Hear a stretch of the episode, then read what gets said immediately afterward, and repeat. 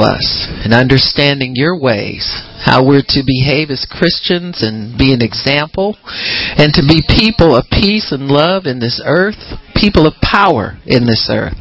So we thank you, Father, for giving us your word today and revelation in it. In Jesus' name, amen. Praise God. Amen, amen, amen. Well, I was really praying about this and I thought about, you know, God has been uh, helping me to put this message together because there is an assignment against the earth uh, for the end of the age. And the Bible says that uh, Satan uh, is on the earth having great wrath because he knows his time is short. And so it just seems that as time the time of the earth shortens, that he releases more and more anger against people and more anger as a weapon. If you look on television, we, you know, used to be that they on TV they try to present a lot of pleasant things, and uh, you know they didn't show you the raw nitty gritty of life, but you know, and then some stations just stay focused on the negative downside of things. Uh, even the reality shows, every other word is a four letter word, and people are slapping each other around and all that kind of stuff. but God has a people that He has called to peace. And so in this world where where anger is released as an assignment of the enemy against humanity, really uses it to destroy people. God has a people in the earth who is called to peace, but the other part of it too is that we have to learn how to stay in God's will and not get ourselves involved in the the you know uh, this thing that's that's released in the earth and so I thought we need to talk about that because there uh, there is a deception sometimes among people that anger is okay like it's okay to to nurture it foster it.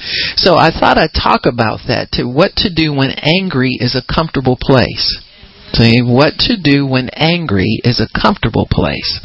Because we need to understand that that's not where God's called us to. That's not our normal habitat. That's not our natural dwelling place. But it is human sometimes to get comfortable in an angry state. And so we need to understand what God's word says about it. Now we know that anger is is a very uh, common, and we can almost call it a normal human emotion, because it is something that's perceived by everybody. The Bible says that God is angry, so He experiences anger. But this is not where God placed us as a permanent home. It's not a permanent dwelling place. It should not be a place that's sought, and it's not a place that you go for refuge. You go for refuge to the secret place where love abides, where the fruit of the Spirit abide. Proverbs 14:17 tells us, "He that is soon angry deals foolishly."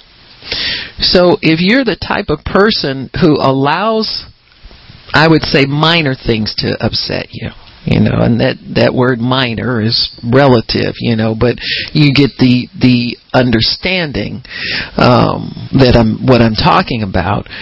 There's a difference between somebody cutting you off in traffic and you saying something or honking your horn, and and the difference between that and taking off after them and bumping into the back of the car. So absolutely. So a person who is soon angry is angry has made their minds up already. See, this is something that is a mental uh, kind of a mental dealing where there are certain things that you've already vowed to yourself. If they happen you're not going to tolerate it. And so the bible says that if you do this in enough areas that you are what they call soon angry or easily you're like a little firecracker. You're easily set off by what are normal occurrences minor things. Who doesn't get cut off in traffic? Who doesn't? Who doesn't cut people off in traffic. And so you know that these are normal things, but there has to be some mechanism on the inside of the human being to make them set off an alarm that this is not good and you need to go a different way. Now some people have never been taught how to deal in a constructive way with anger and they've never been taught to forgive and that's cornerstone of dealing with this and God has a way to put us in that place where we can uh, immediately put ourselves in the proper place that God has for us and, and not sin when as a result of anger so in Proverbs 22:24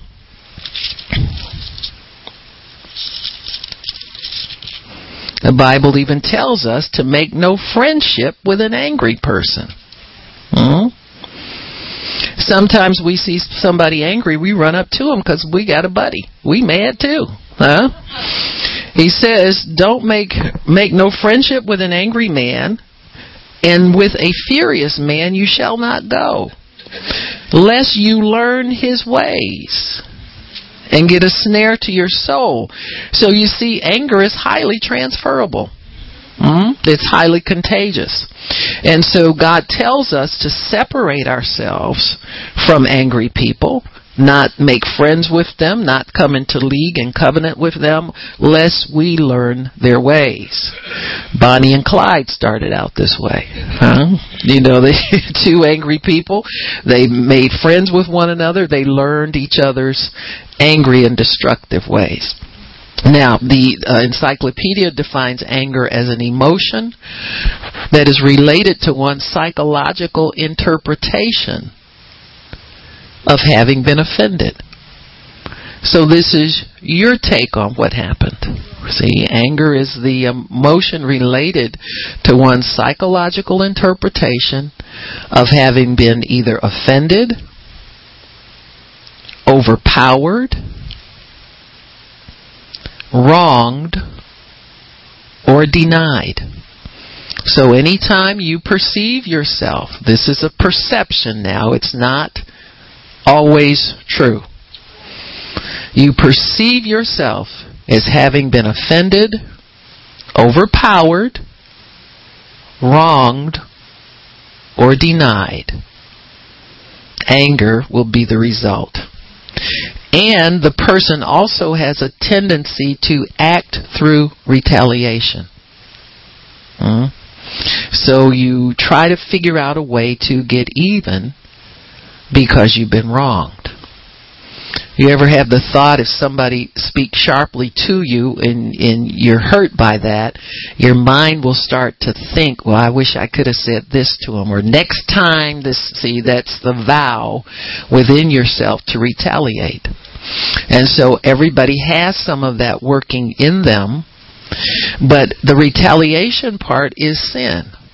See, the Bible says to be angry and sin not. So God forbids this. When a person is angry, there is a perceived threat of harm. You feel that that person can harm you in some way. See? And this can come from, from any place you know when when you're growing up children are, if their parents are smart the children are taught not to bully. They're taught to uh, if somebody hits you now you hit them back. You don't let them just beat you up and leave you for dead you know that kind of thing. But um, people are taught to defend themselves. Uh, if there's there's physical altercation but we are not taught to go after people if they say things to us or that kind of is an automatic mechanism that works in people. See that's something you don't have to be taught. So that that vengeance desire for vengeance then and retaliation is something that comes in the fallen nature of man. It's just resident there. So nobody has to tell you let's gang up and get them you know you think of that on your own. External expressions of anger can be facial or body language. You know, mean and angry countenance.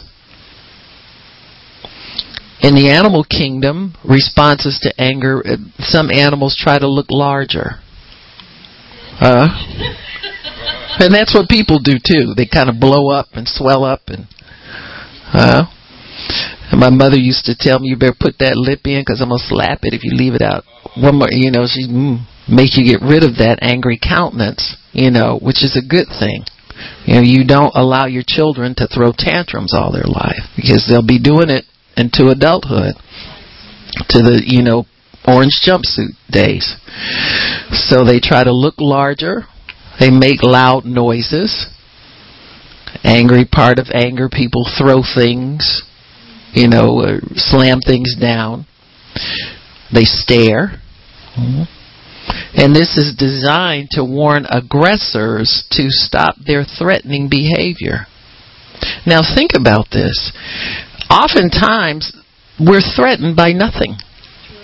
See, there's no real threat here. It's perceived as a threat because it's triggered some kind of emotion in you. So this is why God teaches us against the expression of anger and holding on to anger. Most people express anger is caused by what has happened to them. Mm-hmm. Behaviorists say the angry person may be mistaken because anger causes a loss of their capacity to monitor themselves. So people can get what they call in a rage or in a, a, blindness of anger. You don't hear, your your hearing goes dull. Your vision is not as correct. Your your thinking is not so you're self monitoring. You lose control of the ability to control yourself. So that's diminished in anger. Your ability to observe things objectively is gone. Hmm? Many times angry people will set out to justify it by telling their side to people over and over again. Uh, let me tell you what happened to me and so and so did this to me and and that is done to justify anger. See, all of this is wrong as far as God's law is concerned. Anger has physical um, manifestations on the body. Angry people have an increased heart rate. The blood pressure increases. And the amount of adrenaline that's released in the bloodstream increases. All of these things stress the body. These are stress release hormones that put the body under a state of uh, alert for attack. So it's that angry response has that effect on the body. Angry, anger becomes the predominant feeling behaviorally when a person makes a conscious choice to take action to immediately stop the threatening behavior. So anger can come up you know how sometimes you feel like somebody's getting ready to whoop you when you were kids. You know i don't know too many adults who do this. You know it's it's bad enough when you're children. And you want to go and get something defend yourself and you're excited and hyped up and charged up the whole time. And so these things because we're so vulnerable to the enemy coming in and taking control at that time. See, when you have anger and you hold on to it, that opens you up to spirits of violence, spirits of battery, murder, all of those things. So that's why God tells us not to hold on to this. He gives us a way to come into peace. Anger on the good side can help survival. If a person is really being physically threatened, anger and the desire uh, that not to give up and to succumb to the attack can keep a person alive. They have a show on television called I Survived. And sometimes you'll see people, a group of people in the same situation, and some come out and some don't. And people who come out do so because they keep a, a an alertness towards survival and sometimes anger at the attack or at the attacker is a part of that but it can't get out of control or you'll lose the battle. And so it can help survival to a degree. We can escape a threat when we keep the adrenaline flow up. Uncontrolled anger can negatively affect personal or social well-being. Anger can, displays of anger can be used as a manipulation strategy for social influence as in situations of domestic battery, where you see one a spouse or, or somebody living with another person tends to control that other individual through anger. So we can see when the Bible tells us to be angry and sin not, it's in Ephesians 4, and that's in our, our, our familiar uh, book of the Bible on spiritual warfare. So part of your warfare strategy is to not let this perceived threat, you know, something that your emotions are telling you is a threat to you, to not let that rule and control in your life. Ephesians 4:26 says, "Be ye angry and sin not." And this is God's standard for that. You know, in, in other words, anger is going to attach itself to you. You're going to have that emotion. Whether the threat is real, perceived, imaginary, or uh, uh, misunderstanding. And let me just take an aside here and let you know that most angry situations result from misunderstandings. There, we are not at war with anybody. There's nobody who has the power to take your life. Threats are not real. They're mostly perceived. Why? Because you have divine protection. You you should fear no one. You should should not be on the defense. You know, always ready to pounce you know at the at the slightest provocation we are not people who live that way we are called to peace and so god provides a way back into peace for us if we will take that way so he says here, be angry and sin not. In other words, don't try to make anger not happen to you and don't deny that that's an emotion that you experience from time to time. But he says it doesn't have to get the better of you. Just like any other emotion you experience. Some people experience lust emotion. Some people experience, you know, eating too much emotion. Some people experience want to take something from something. People emotion want to cheat on your taxes emotions. All of those things. But he says you don't have to give in to them. So it's a temptation or a test or a trial, just like any other thing that attacks you and tries to pull you out of God's peace. So he says anger will, you will feel that emotion. But don't let it lead you to sin. So, in other words, when angry becomes a comfortable place, you have to make a decision. You have a decision to make. In fact, you need to make it before it gets comfortable, but I know how people are. We learn how to just not deal with it and tuck it away and think it's normal and pet it and you know want to put a dress on it and take it out to dinner and all that kind of stuff. And so he says to be angry and sin not. In other words, you're going to have this feeling come to you, but don't let it get the better of you. Don't pet it, don't embrace it, don't ever think it's your friend because it's not.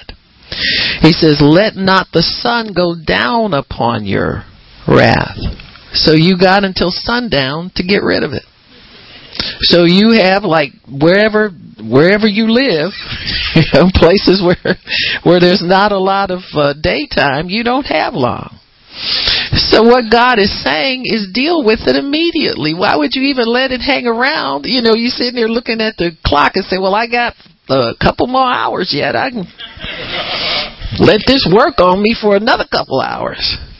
No, God is saying get rid of it immediately.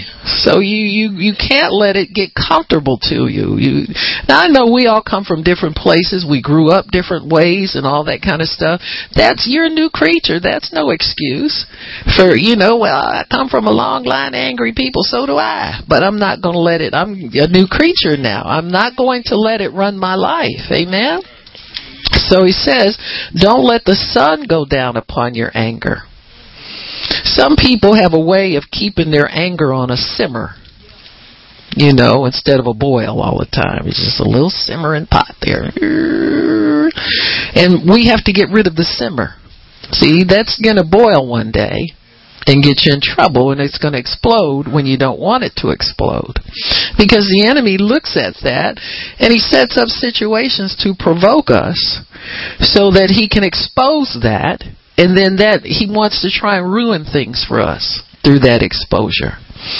I was thinking about how much anger is being released by the gates of hell into the earth now.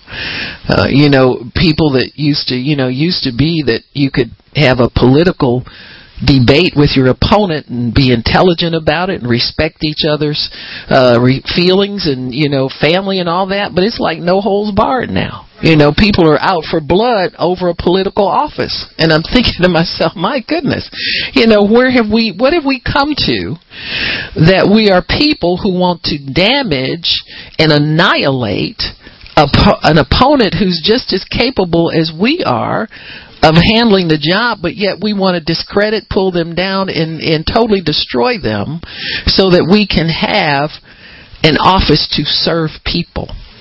I mean, what kind of destructive behavior if you took your destroyer getting there now you want to humble and serve people Come on now. It doesn't even make sense. But we, we tolerate so much now in the world. We tolerate so much, uh, just demonic behavior. It's hellish behavior. And so he says, neither give place to the devil. So that's how the devil gets into people's life by them holding on to anger. It's one of the primary ways he gets in there.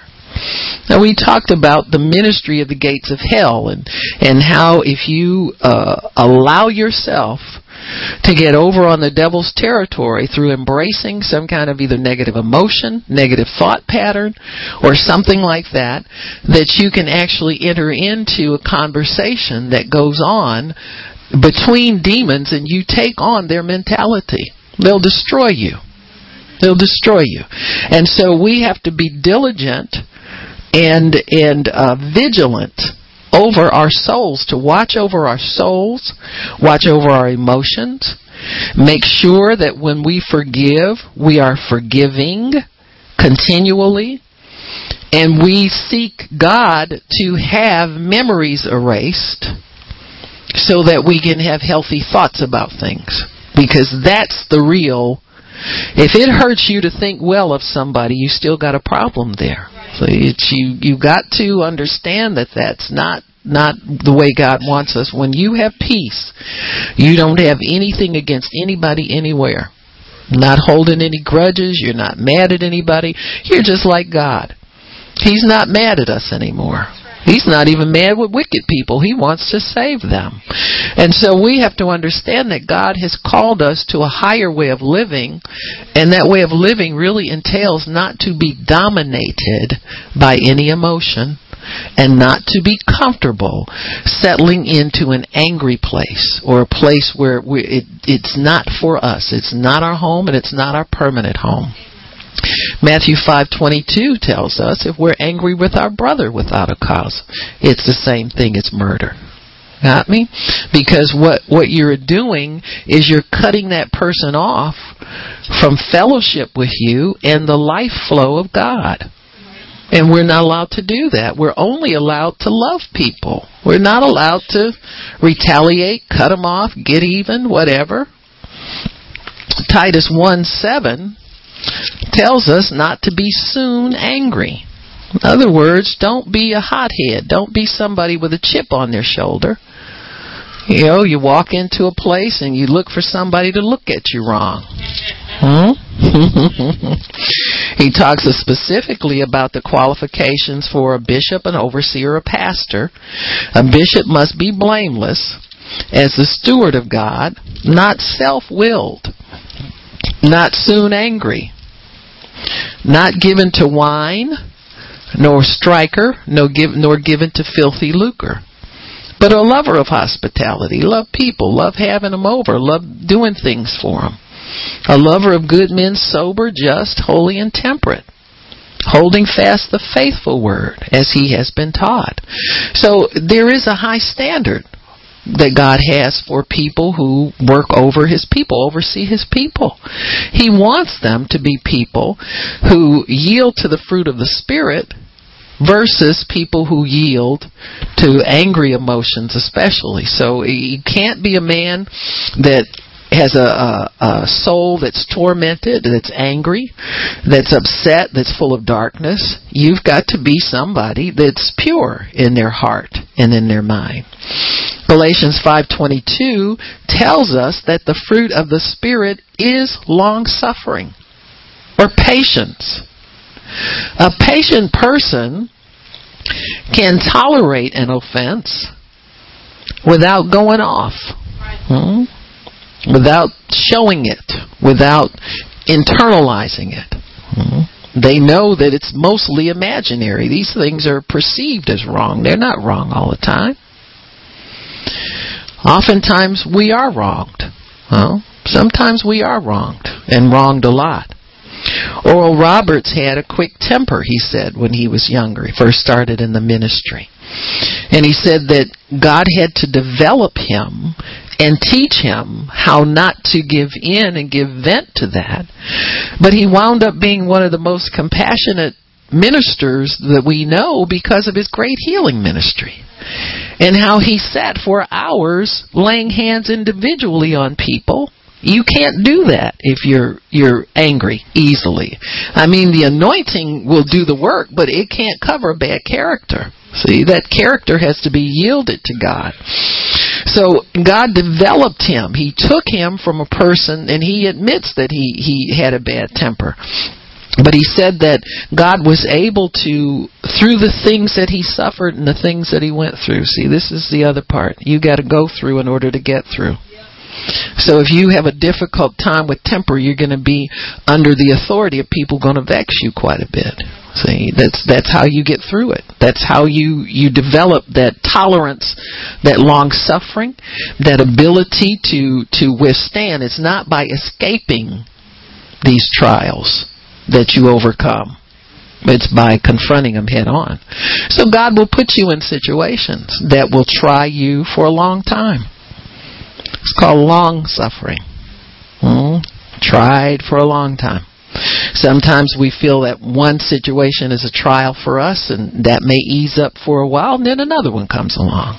And so you need to know that we are under constant development as far as God is concerned. There are always challenges and always tests and always opportunities for us to yield to the fruit of the Spirit rather than a fleshly or carnal emotion. So God wants us to choose you got to make a decision. So when anger angry is a comfortable place, you need to make a decision because God has called us to peace. So when you make the decision, then God can undertake for you, but he cannot undertake for you until you make that decision. So Habakkuk 2 tells us that the prayer of Habakkuk was for God that in his wrath that he would remember mercy when you're angry and flipping off because you think somebody's, you know, they need to go to the electric chair because they jumped in front of you and in the turning lane. Got me? Remember mercy.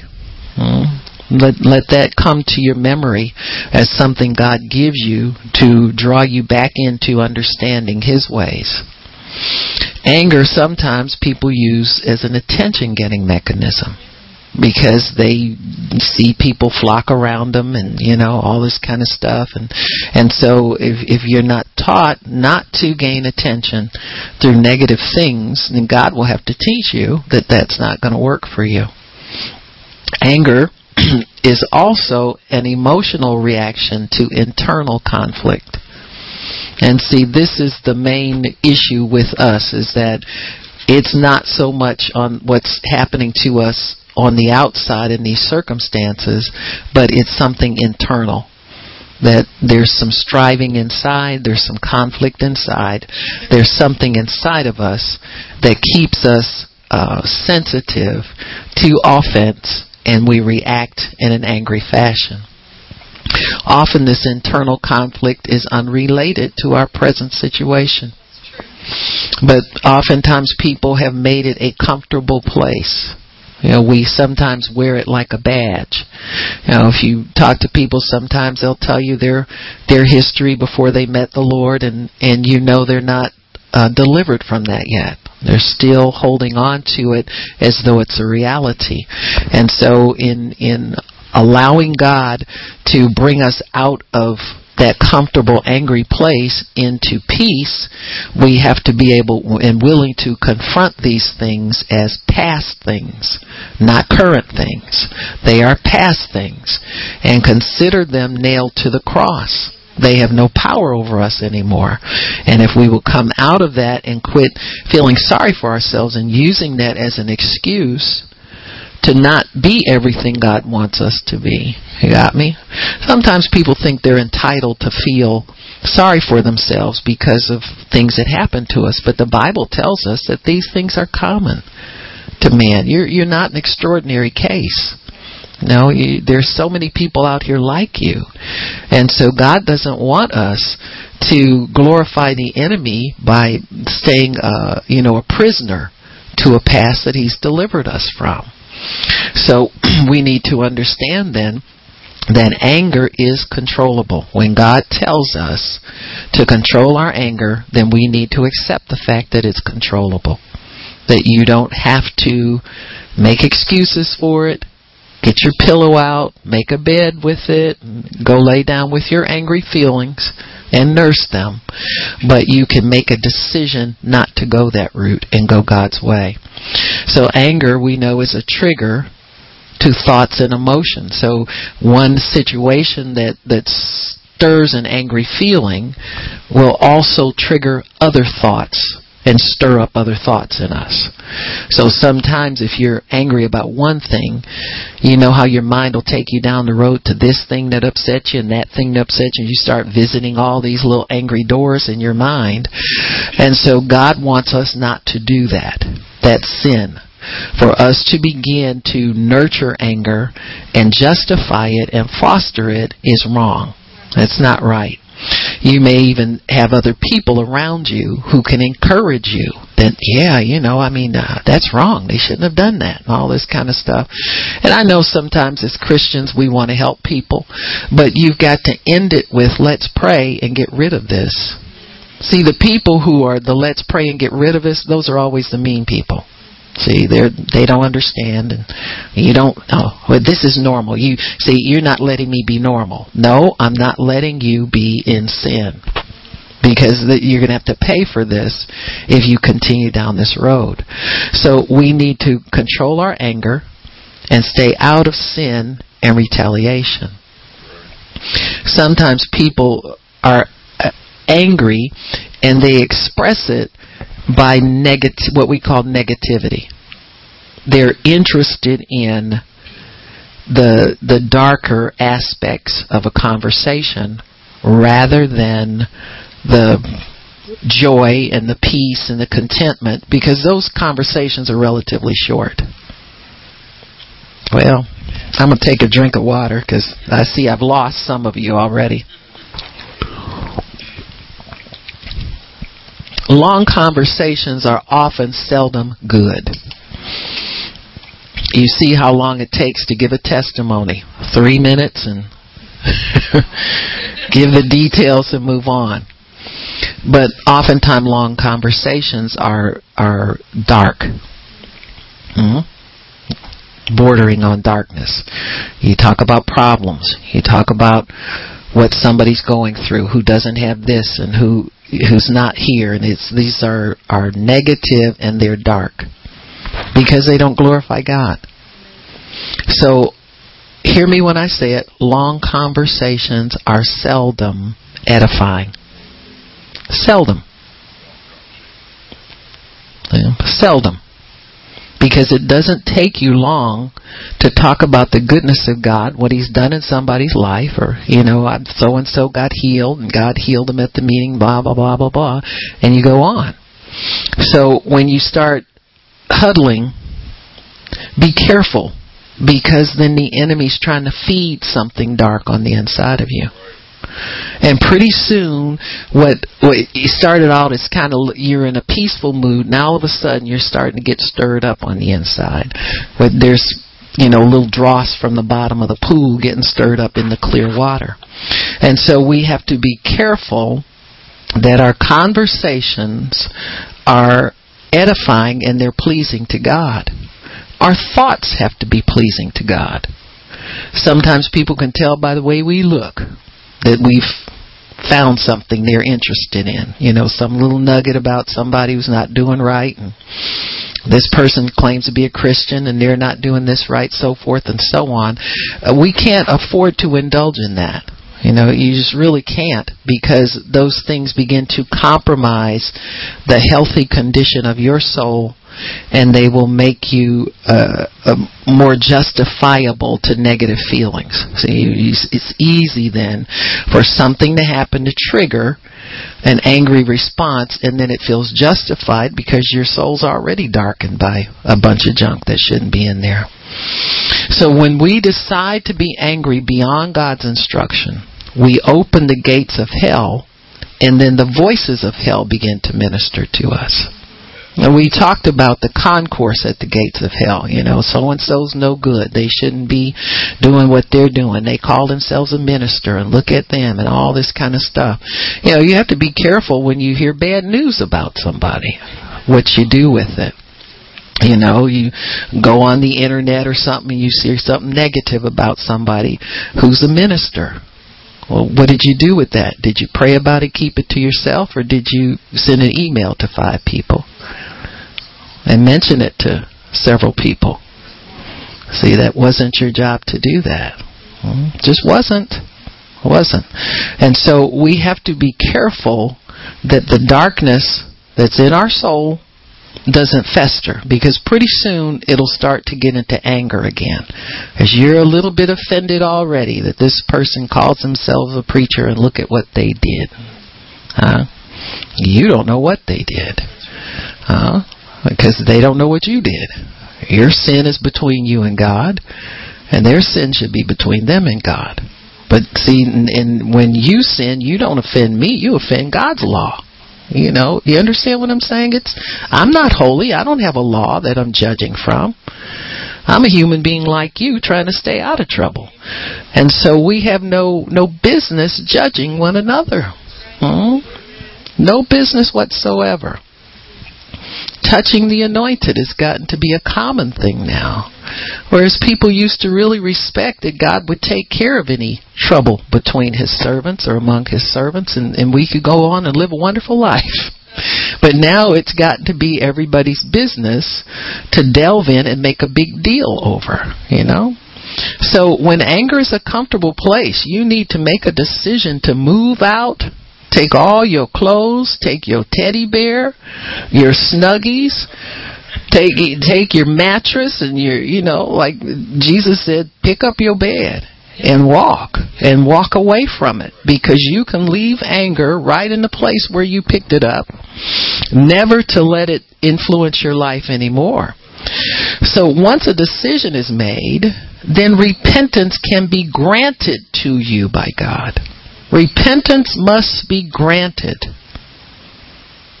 You just don't say, "Well, I repent," and then you just go on and do the same thing over and over again. There, there has to be a sobering that comes to your soul, where you deal with God in honesty. You talk to Him about it. You you tell Him you're sorry. You see where in the Word you're violating God's law and you're hurting God, and hurting your relationship with Him. And so you deal with it like that. Many times we don't quite, quote unquote get over things because we don't know if repentance is granted or not. See, because the devil wants you to, to operate in anger and offend somebody or retaliate or get try to get somebody back, so to think, so that then he can put the condemnation on you and begin to torment you. And so, and we've all done things we regret doing.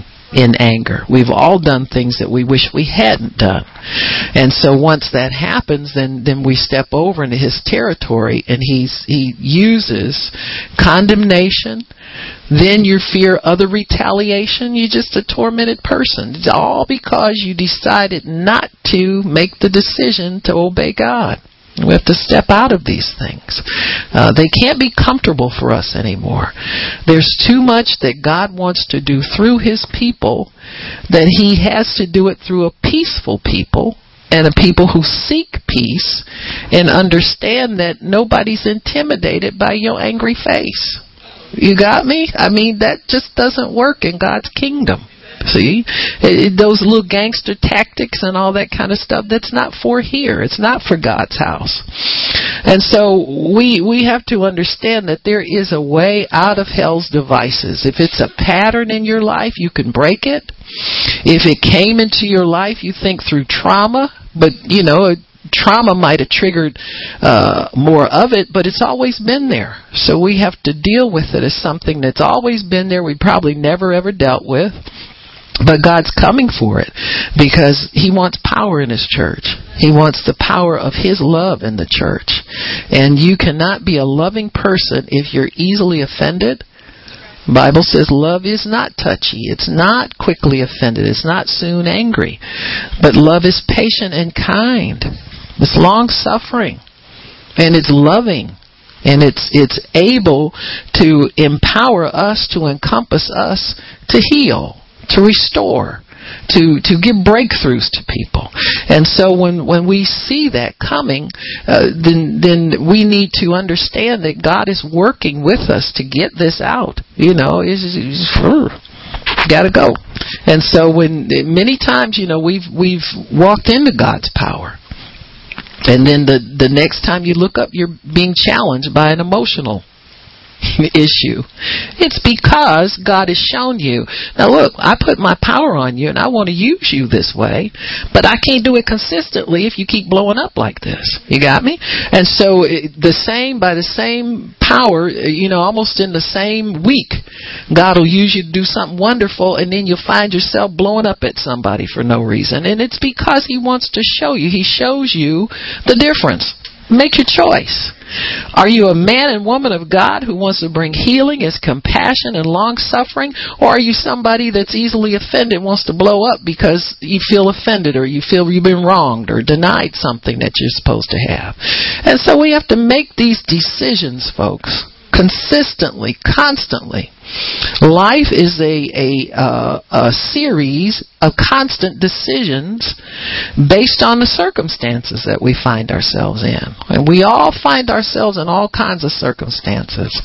So I thought I'd share a little bit with you about how God helped me get out of an angry place. When I when I was first saved, I, I you all know most of my testimony, and I'm not going to labor it long. So don't go to sleep and don't go get a pop. And everybody want to get a bag of popcorn? We ain't selling popcorn in here today.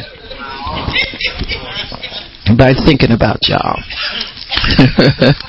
God told me to tell it. I'll tell it. But I was captured by anger because, major anger, because of conflict in my marriage. My husband had told me he didn't want to be married anymore. Now, he had been married before. We weren't saved. He'd been married before I hadn't. So I went into the marriage thinking that, you know, it's, oh, we're going to be till death do us part. I meant it. I felt that he meant it. So the first offense that came to me came because there seemed to be uh, somebody who didn't keep their word to me. Now, just familiar. I had a dad who was a drinker, and he would give us, come in, tell us all kinds of things we're going to do, and we never did them. He never kept his word. So already I'm angry. You got me? I'm angry because somebody, I have a history of people not keeping their word to me. And so when it looked like he was breaking his word, that anger started to grow, get bigger and bigger. Now, I'm not a Christian. I don't know how to deal with it. So I just had to deal with it in any way that I could. So I decided that because he was wrong, and I was trying to hold on to the marriage, that my anger was justified. See, that's mistake number one. If there's an emotion that's stressing your body and causing you harm, don't be stupid by justifying it. See, it's crazy to justify. It's like telling, you know, well, I know I got cancer because, you know, I smoked. Don't justify that thing staying there. You understand what I'm saying? I got AIDS because I live. Don't justify that thing Stan. there. It's just as crazy to justify some illness eating away at your body as it is to justify anger staying there. And so the only way I knew how to hold on to my sanity and my self righteousness was to stay angry with him because here he was breaking his promise and I was trying to hold on. If he's wrong, then I can remain angry. See, that's the problem that people have. Somebody who's wrong, if they're wrong, if they've wronged you, then it's okay for you to remain angry because mistakenly we think that we are harming that individual by holding them in anger, some kind of contempt. Hmm? So we become judge, jury, and executioner. See, this is a judgmental spirit. Hmm? Anger always carries with it some type of judgmentalism. So people who are often angry, you know, they flare up in their minds at certain things they see. There's a judgment there. Hmm? Now, you can make the decision to let go of your judgment. Just relax it. Just get rid of it. Just let it go. You know, it's, well, I'm not going to judge that, you know. Oftentimes Christians get into that nonsense. They see other Christians doing things and they don't think it's right. No, old religious spirit and so we we can get ourselves into trouble because there's anger there when we when these imaginary laws that we have get violated and we get angry at people because they're just being themselves you know sometimes people come to church and they're attitude's not right or they seem to want a lot of attention or you know they don't maybe dress the way you think they ought to dress coming to the lord. I mean there's all kind of crazy ways to upset yourself through your own standards of judgment. And they change. See in the days when you used to come in and you were the funny person everybody loved you helped you those that judged you you know they they didn't you seem to get close to you.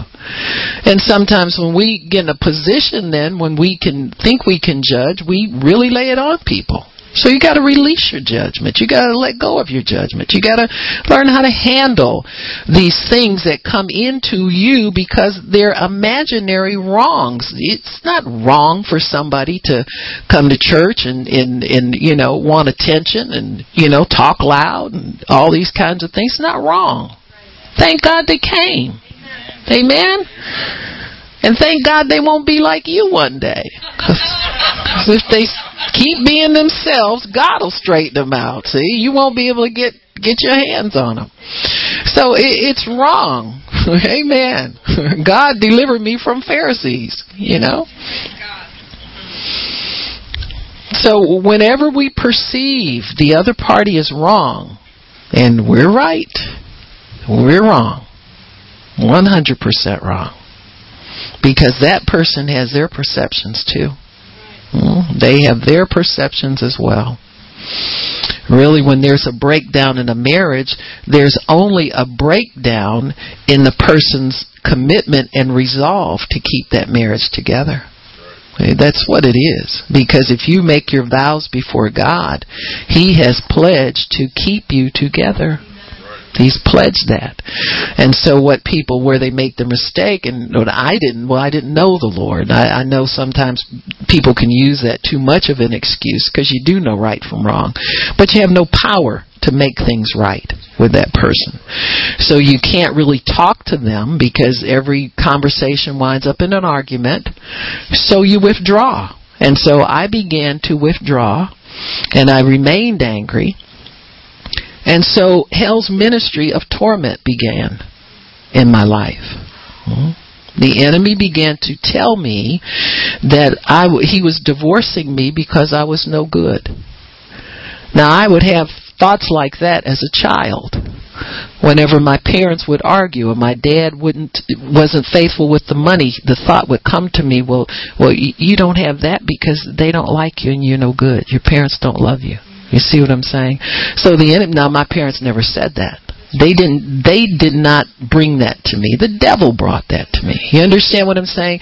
Some things are not your parents' fault. Just get over it.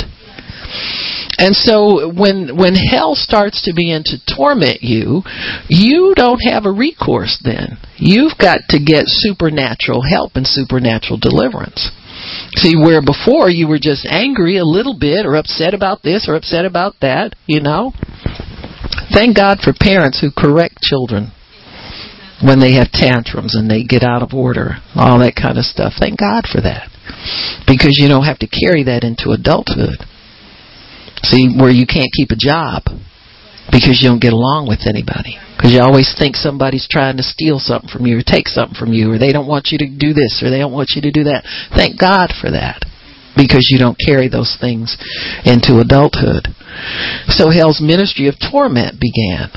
And I began the process of blaming myself just like I did when I was smaller.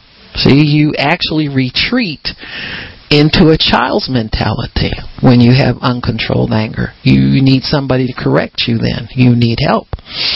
And so every day I chose to encourage the torment and the anger through self-pity is playing, rehearsing over and over again. Well, you know, and I met him, he said this and that and the other, and now look at us, and how did we get here, and all that stuff. You self pity plays over and over and over again in your mind.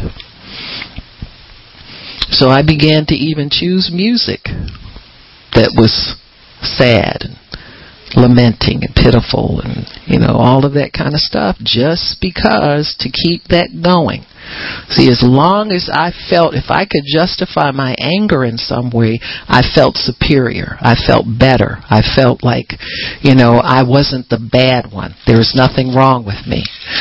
Now, listen, if you're in a real situation and your spouse is that upset with you, you need to find out what the problem really is. I mean, you can't see this is a form of denial. All you know, you can deny that there's anything really wrong that you can help through changing your own behavior. See, that's what the person, angry person, doesn't want to do. That's what the person in self pity doesn't want to do.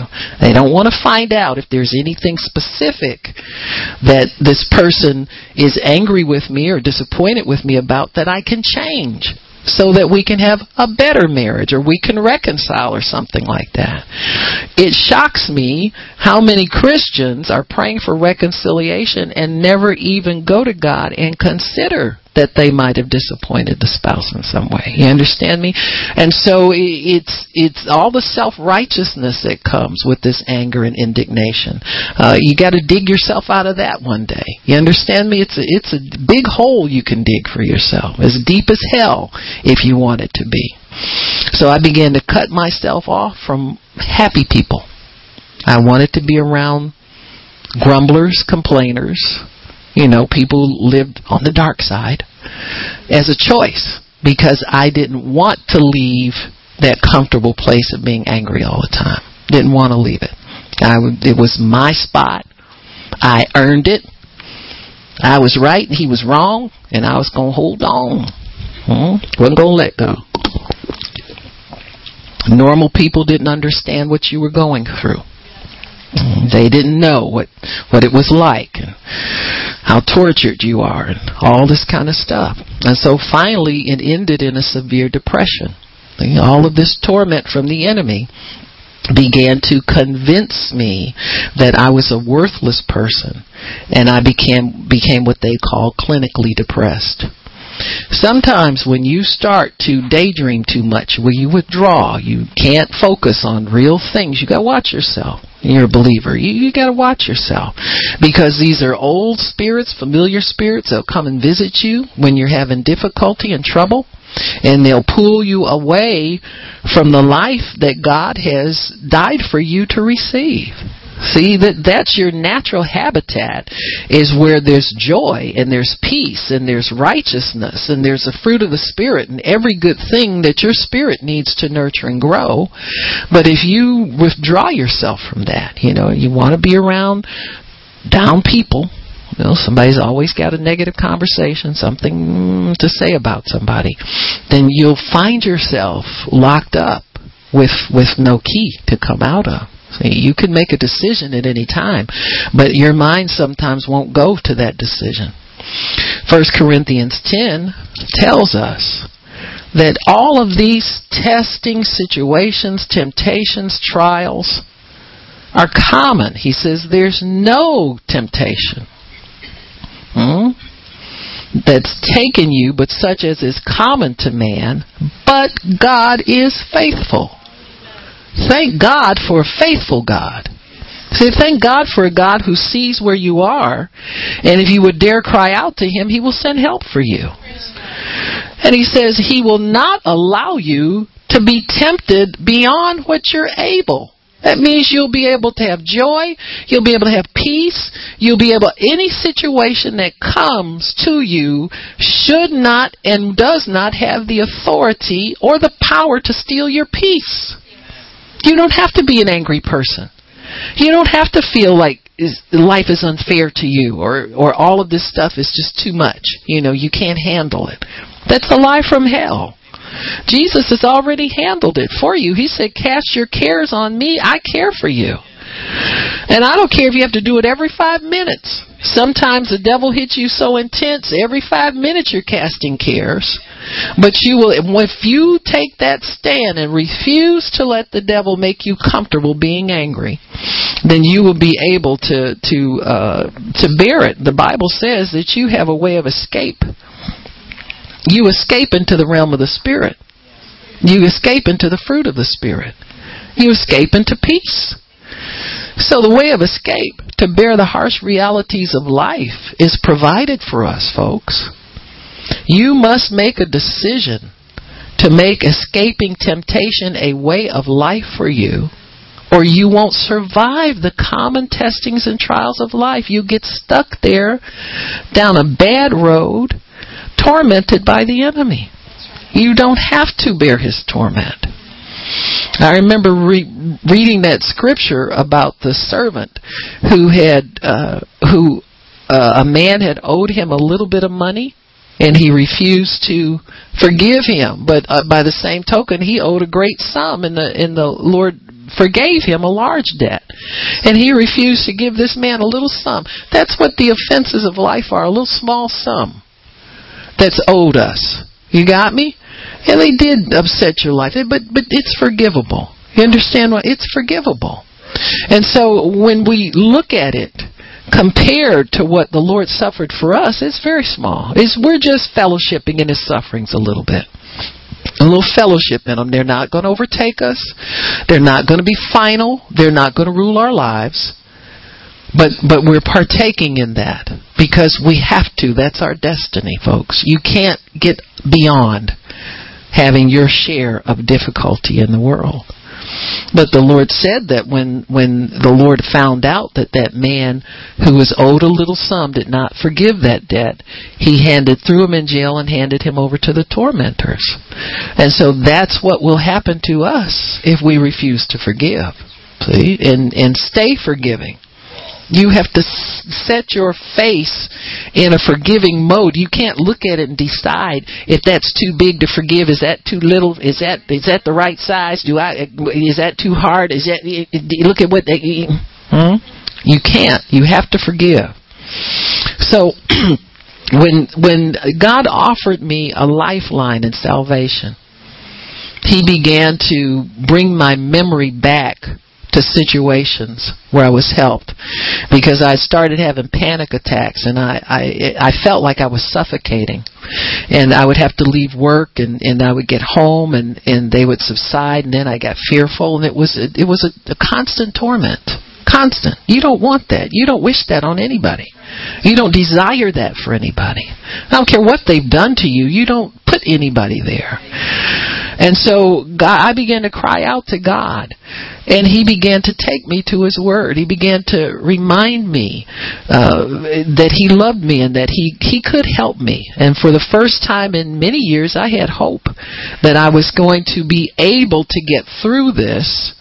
And so, but every day it was a struggle. It was day by day, clinging to the Word of God, finding different things in God. God reminded me of a woman who had talked about her being saved. And God said, That's what I want you to do. You need to pray. And He reminded me that she said she prayed and asked God to save her. And that's what I did. And you all know she comes to our meetings off and on to this day. You know, my friend Jerry, and she was the one that shared her testimony in the beauty shop. Half the people made fun of her. I was one of them. But I remembered. So don't be offended if you go to witness to somebody and they don't want your wonderful salvation that you barely enjoy because you're so angry. I'm telling the truth now. You know, we we got to be real here. Sandy Brown said that. She said, you know, she said, I, she said, I remember when God finally got me on my self-righteousness. She said, I was arguing with my husband because he wasn't as spiritual as me. Well, she was a preacher. She said, and I was in the kitchen, I pulled a knife on him. Not as spiritual as she is, right? Finally understood what self righteousness So God offered me a lifeline in salvation, gave me His Son, and He began to take me to His Word. And I remember reading Philippians 4 8.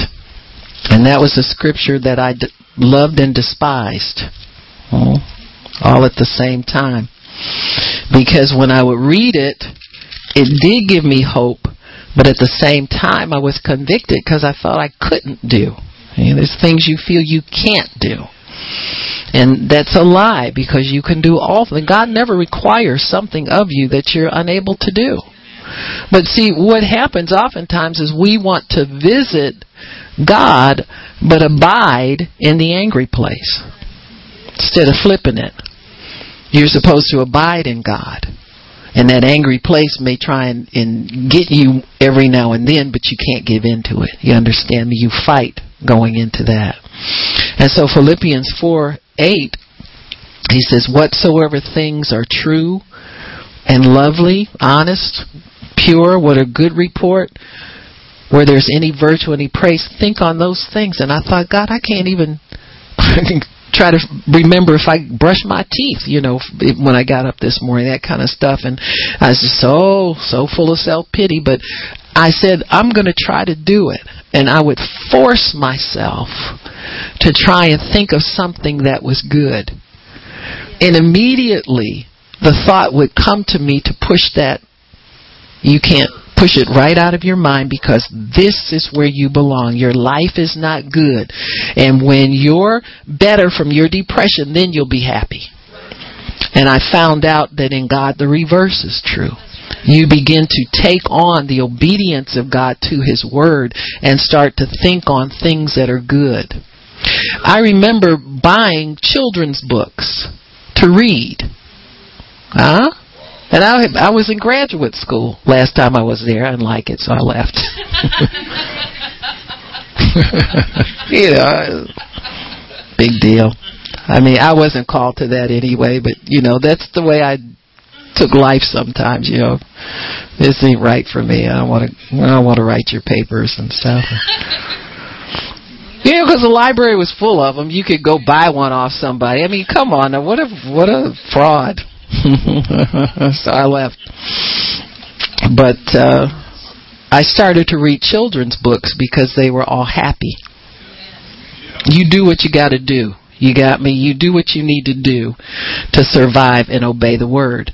And so I would borrow them at the library and I would, you know, read them and, and pretty soon I was able to cast some things out of my mind that weren't true and then when God would show me scriptures that would bring truth to my soul, I found that I was able to confront these thoughts and get a degree of healing. Not total, but a degree of it. So little bit by little bit, he began to redeem what the devil had stolen and, and debilitated my life. And so I was living for the day when I could get rid of the pills because they were a symbol of my weakness and they were a symbol that I wasn't quite there yet. And God was able to, to help me get rid of those. Now there were still some things that were issues for me. I know that's a common word now, but we we don't need issues, folks. I mean, it's not cute to have issues. Hmm? It's not good to have issues because there are no issues as far as God is concerned. And so God began to work deeper in my heart to resolve conflicts that I had on the inside of me because anger had stolen the life from me.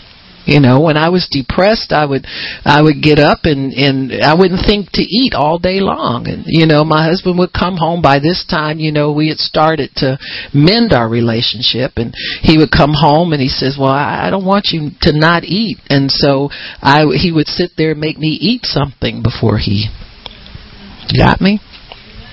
The devil will steal the life out of you folks. Anger will steal the life out of you. You cannot let that, you can't justify, you can't justify it.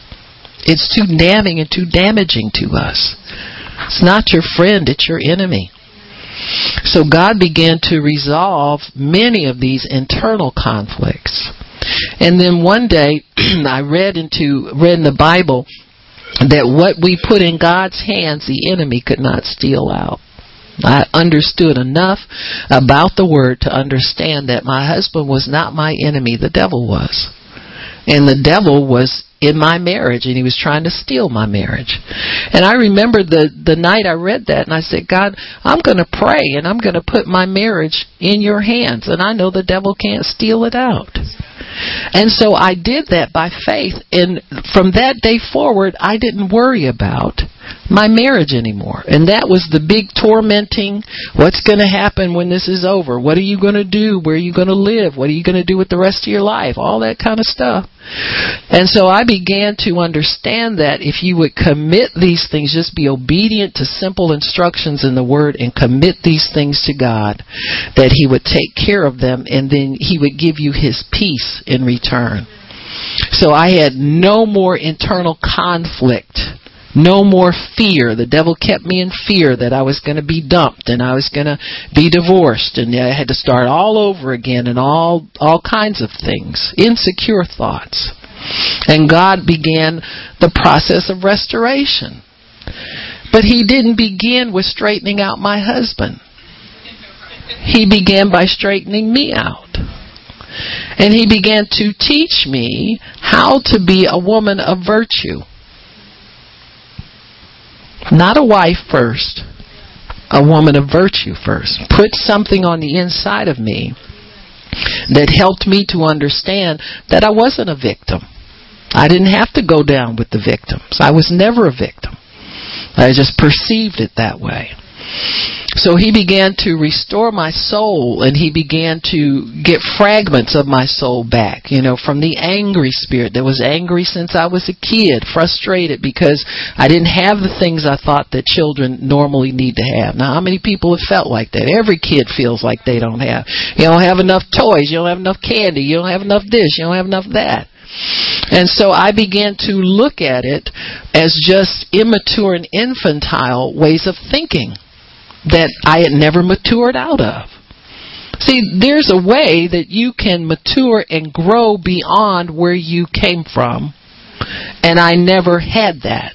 I stayed stuck where I was. But God was able to grow me up and bring me out. So he made me a woman of virtue by helping me to understand number one, I have no enemies that I need to fear. Even the devil is under his feet. And so he gives you a courageous heart where you can begin to face things that formerly had you under their control and un- under their dominion.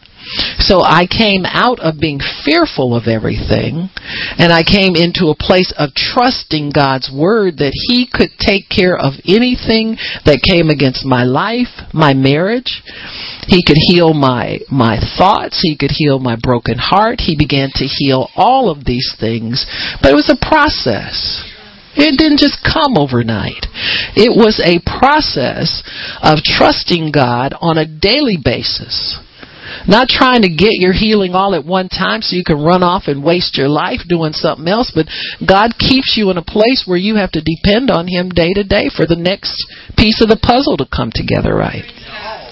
And so as as he began the process of restoration and he's still restoring it.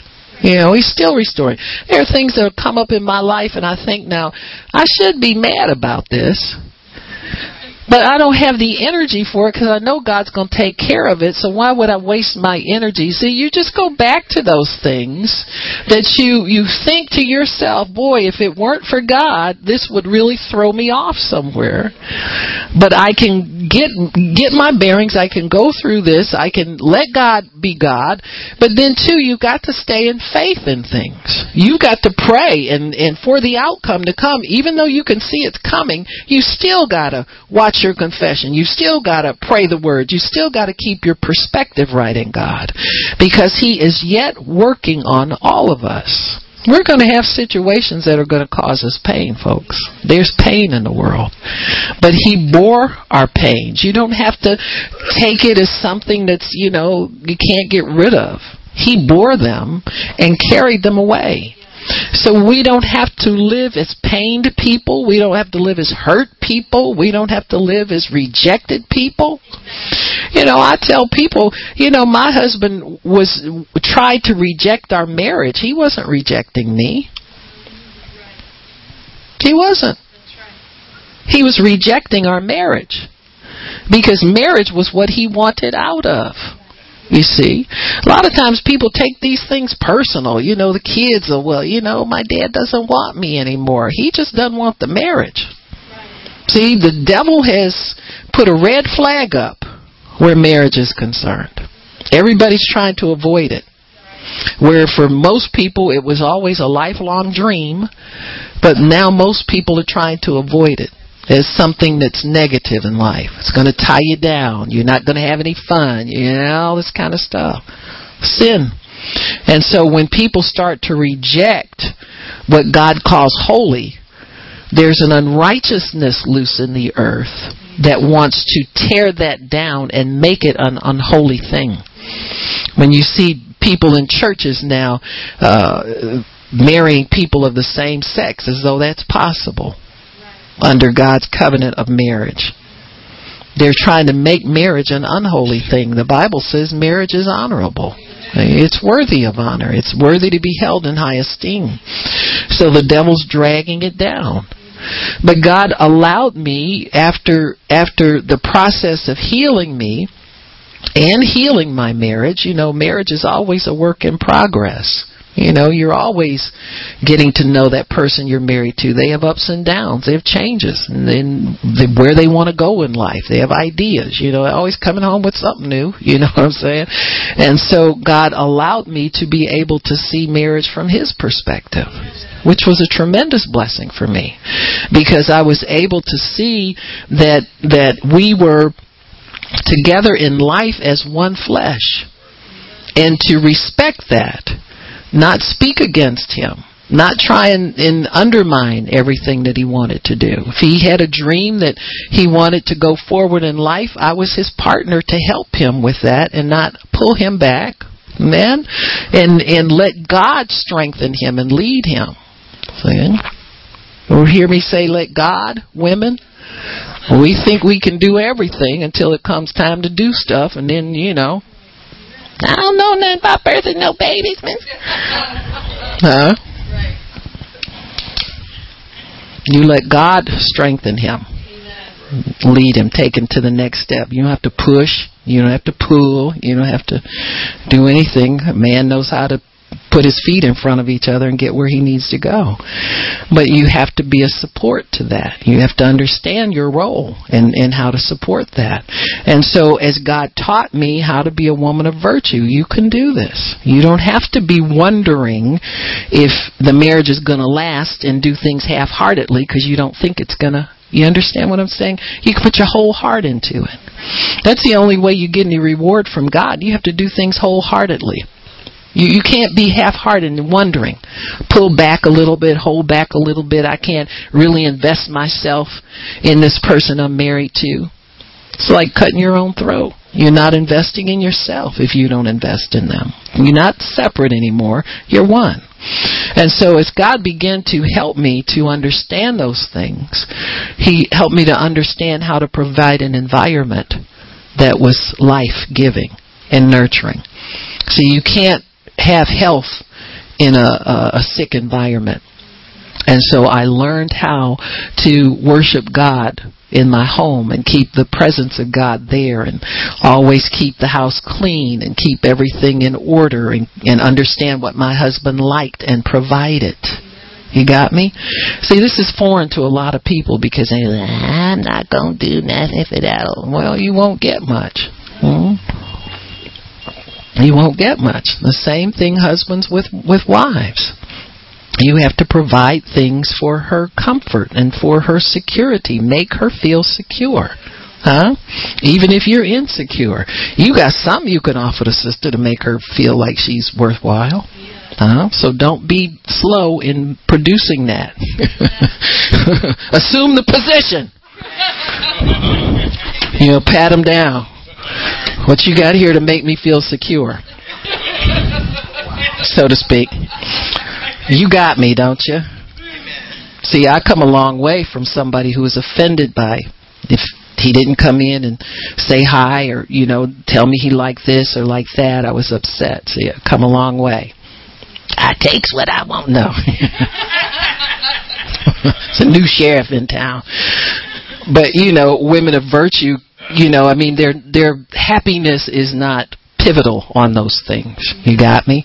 Uh, you don't hold out for them to show you one thing so you know they care. Some of these brothers will take it and hide it for years if they know you want it that bad. Come on now. we dealing in real life here. But you know that that thought that you can demand something from somebody and it have meaning to it is is nonsense to a person who understands God. So you understand God is a giving God and he's interested in you giving. And he will see to it in due season that you reap from your giving, even if it is in your marriage. You might have to sow for a long time into that person's life before you see anything. And by the time you get it, you're over it. you know, with God, you know, it's not, it, it really doesn't mean that much to me. I thought it did. Thought my happiness depended upon him doing that one little thing, but I found that it doesn't. I made up my mind to go be happy anyhow. Huh? That's what you do. It's how you live. You live for God. You don't live for man. So God had had work for me to do, and I began to understand the work I was called to, and I couldn't do it. Weak, fragile, easily offended, easily hurt, wanting to quit if somebody, you know, didn't say the right thing or people gave you a hard time. You know, pastors get told off more than any people on the face of the earth because we have to handle God's word. And people don't want to hear God's word. Man, sometimes people don't want you to care about them. You got me? People are pretty messed up in this day and age. But God. And so as as we go through life as believers, we will have these challenges but when angry is a familiar place to you, you need to make a decision to come out. You've got to make a decision to not get comfortable. That that's not your habitat, that's not your place. And you've got to go to God and repent and forgive so that you can come out of that. Because it will take your life, folks. It'll take your mind. It'll take your health. It'll take everything. That is not for you. That is from hell, and that is not for the believer. Amen. Father, we thank you for understanding. We thank you, Lord, for blessing us to understand these principles, Father. Forgiveness as a principle of life. Not holding on to anything, any offense, Father. We release the offense. We let it go. We let it go. While we all pray, and I'm going to get you to pray a, a prayer of, of forgiveness and a prayer of repentance and release because I'm believing that these things are, are not foreign to all of us. They, they're common to all of us. I know some of us have had uh, many uh, hurts and things like that in our past, but God wants to heal them. You know, you you're saved so long, you should be healed, but if you're not, you know, you can get healed. If you don't know how to hold on to that healing and and walk in peace and walk in fellowship with the Holy Spirit because you're a peaceful person and not a person who's disturbed in their mind and a mind full of turmoil, then then you can get rid of that. So we'll just pray a prayer of release and, and letting go of things, offenses, hurts, things you've been denied, things that are stolen from you, and things that you feel that are unfair to you. You know, we need to understand that these things are common to all humanity. We haven't been singled out. God is still our God, but we need to hold on to Him and let go of this nonsense. So you can pray after me. Father God, I thank you that I understand that anger is not for me. And I ask you to forgive me for nursing this anger, for holding on to it, for trying to justify it, and holding on to make myself feel superior to somebody I feel who has offended me. And Father, I ask you to forgive me, and I repent. And send repentance to me, Lord. Do a deep work in my heart and my soul to root out that which does not edify. To root out that does that does not bless. And to root out that which causes fellowship to be broken. Because you called me to power and love and a sound mind. And I receive that from you. And I thank you for your covenant of peace that will never be taken away from me. Now thank you for it, Jesus. Amen. Praise God. Amen. Amen. Praise God. Father, I thank you that we are coming now under your umbrella of forgiveness, that we are forgiving all that we have anything against. Father, I thank you that we will not nurse these spirits and these fears and these emotions because they hinder our relationship with you. Lord, I thank you for a fullness in our relationship with you. I thank you, Lord, also for love and fellowship one with another. And I bless you for it. I praise you for it. I lift you up, Lord, and magnify you because you're so good to us. Taking all of this away, Lord. Taking all of this away, Father. And I thank you for it, Lord, in Jesus' name. Amen. Praise God. Amen, amen, amen. If anybody needs prayer, you can come